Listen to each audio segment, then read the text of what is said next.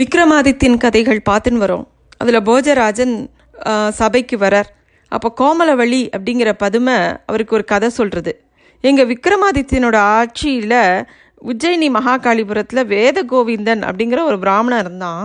அவன் பல காலம் தவம் பண்ணி அவனுக்கு ஒரு குழந்தை பிறந்தது ஒரு மகன் பிறந்தான்.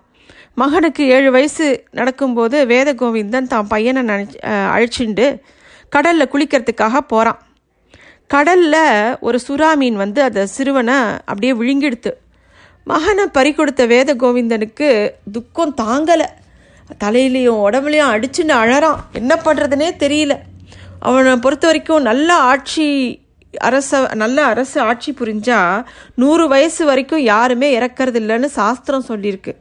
அப்படி இருக்க தவம் இருந்து பெற்ற அந்த தன்னோட மகன் இப்படி அல்ப ஆயுஸில் இறந்து போயிட்டானே. இதுக்கு காரணம் இந்த விக்ரமாதித்யனோட ஆட்சி தான் காரணம் அப்படின்னு நினைக்கிறான்.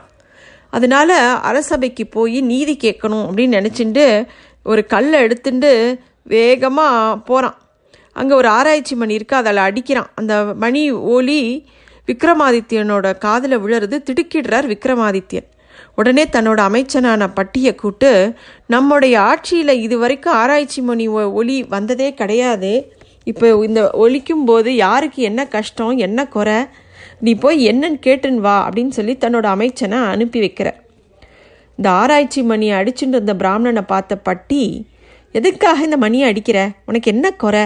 நீ யாரு? அப்படின்னு கேட்குறார் உடனே அந்த அவனும் சொல்கிறான் என் பேர் வேதகோவிந்தன். நான் தவம் பண்ணி எனக்கு ஒரு குழந்த பிறந்தான். அவன் அவன் ஒரு பையன். அவனுக்கு ஏழு வயசு ஆகும்போது நானும் அவனும் கடலில் குளிக்க போனோம்.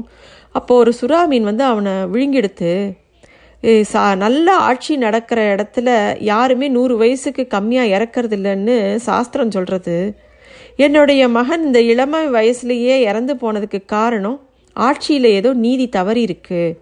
இந்த ஆட்சி நீதி தவறினதுனால என் பிள்ளைய நான் எதுக்கு இழக்கணும்? அதனால தான் நான் இதை வந்து ஆட் இந்த மணியை அடித்தேன் அப்படின்னு சொல்லிட்டு எனக்கு என் புள்ள திருப்பி கிடைக்கலன்னா நான் என் உயிரை விட்டுருவேன் அப்படின்னு கதறான். பிராமணனை பார்த்து அந்த பட்டிங்கிற அமைச்சர் சொல்கிறார் பிராமணரே அவசரப்பட வேண்டாம். உங்களோட ம மகனை நாங்கள் எப்படியா மீட்டு தரோம்? அப்படின்னு சொல்லி கூட்டிகிட்டு நேராக விக்ரமாதித்யன் முன்னாடி கொண்டு வந்து நிறுத்தி விஷ் நடந்த விஷயத்தெல்லாம் சொல்கிறார் அமைச்சர். விக்ரமாதித்யனும் எல்லா விஷயத்தையும் கேட்டுன்ட்டு கிளம்பி காளி கோவிலுக்கு போகிறார் போய் காளியை வேண்டி வேண்டின்ட்டு பிராமணனோட குறையை எப்படியா தீர்த்து வைக்கும்படி பிரார்த்தனை பண்ணிட்டு அங்கே இருக்கிற எலுமிச்சம்பழத்தையும் விபூதியும் எட்டுண்டு வெளியில் வரார். விக்ரமாதித்யன் அன்னியோட ஆறு மாத காலம் அவர் நாட்டில் ஆட்சி புரிய வேண்டிய காலம் முடியறது. மறுநாள் வந்து அவர் காட்டுக்கு போகணும்.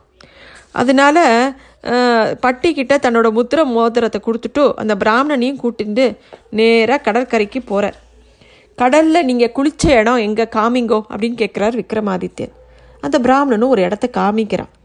உடனே நீங்கள் இனிமேல் கவலைப்பட வேணாம். ஆறு மாதத்துக்குள்ளே உங்கள் பிள்ளைய நான் கூட்டின்னு வந்து உங்ககிட்ட சேர்க்குறேன். நீங்கள் வருத்தப்படாமல் வீட்டுக்கு போங்கோ அப்படின்னு சொல்லி அந்த பிராமணனை ஆறுதல் படுத்தி வீட்டுக்கு அனுப்பி வைக்கிறார் விக்ரமாதித்யன். விக்ரமாதித்யன் தான் கிட்ட ஒரு மந்திர கம்பளத்தை எடுத்துன்னு வந்திருக்கார். அது அப்படியே அந்த கடலில் வீசுறார்.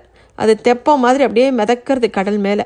அது மேலே ஏறி உட்காந்து அப்படியே அந்த கடலை சுற்றி வரார். அப்போ ஒரு சுறா மீன் வந்து வேகமாக வந்து பாஞ்சு வந்து இவரை கடிக்க வருது. இவர் வந்து வாள் எடுத்து அதை வெட்டுறதுக்குள்ளே இவரை முழுங்கிடுத்து. விக்ரமாதித்யன் மீனோட மீனோட வயத்துக்குள்ளே போயிட்டார். மீனோட வயத்துக்குள்ளே போனால் அந்த வயத்துக்குள்ளே ஒரு பெரிய நகரம் இருந்தது. அங்கே மாட மாளிகை கோபுரங்கள் அகன்ற வீதிகள் அந்த இடமே அவ்வளோ சிறப்பாக இருந்தது. வேடிக்கை பார்த்துட்டே போகிறார் அங்கே ஒரு பிராமண சிறுவன் விளையாடின்னு இருந்தான். அவன்கிட்ட போய் தம்பி நீ யாருப்பா? உனக்கு எந்த ஊர்? அப்படின்னு கேட்குறார் விக்ரமாதித்யன். உடனே அந்த குழந்தை சொல்கிறது நான் உஜ்ஜயினி மகாகாளிபுரத்தில் வேத கோவிந்தன் அப்படிங்கிறவரோட புள்ள அப்படின்னு சொல்கிறது தன்னுடைய மந்திர வாழை எடுத்துகிட்டு விக்ரமாதித்யன் அந்த மீனோட வயத்தை அப்படியே கிழித்து அந்த சின்ன பையனை கையில் அப்படியே பற்றிண்டு அந்த வெளியில் குதிக்கிறார். கம்பளத்தை கடலில் விரிக்கிறார். அதில் அந்த அரசனும் சிறுவனும் ஏறி உட்காந்து கம்பளம் அப்படியே மிதந்துட்டே போயின்னு இருக்கு அந்த ம- கம்பளம் வந்து புட்கரம் அப்படிங்கிற தீவிய தீவை போய் அடையிறது. அங்கே போய் என்ன நடக்கிறதுங்கிறத அடுத்த எபிசோடில் பார்க்கலாம்.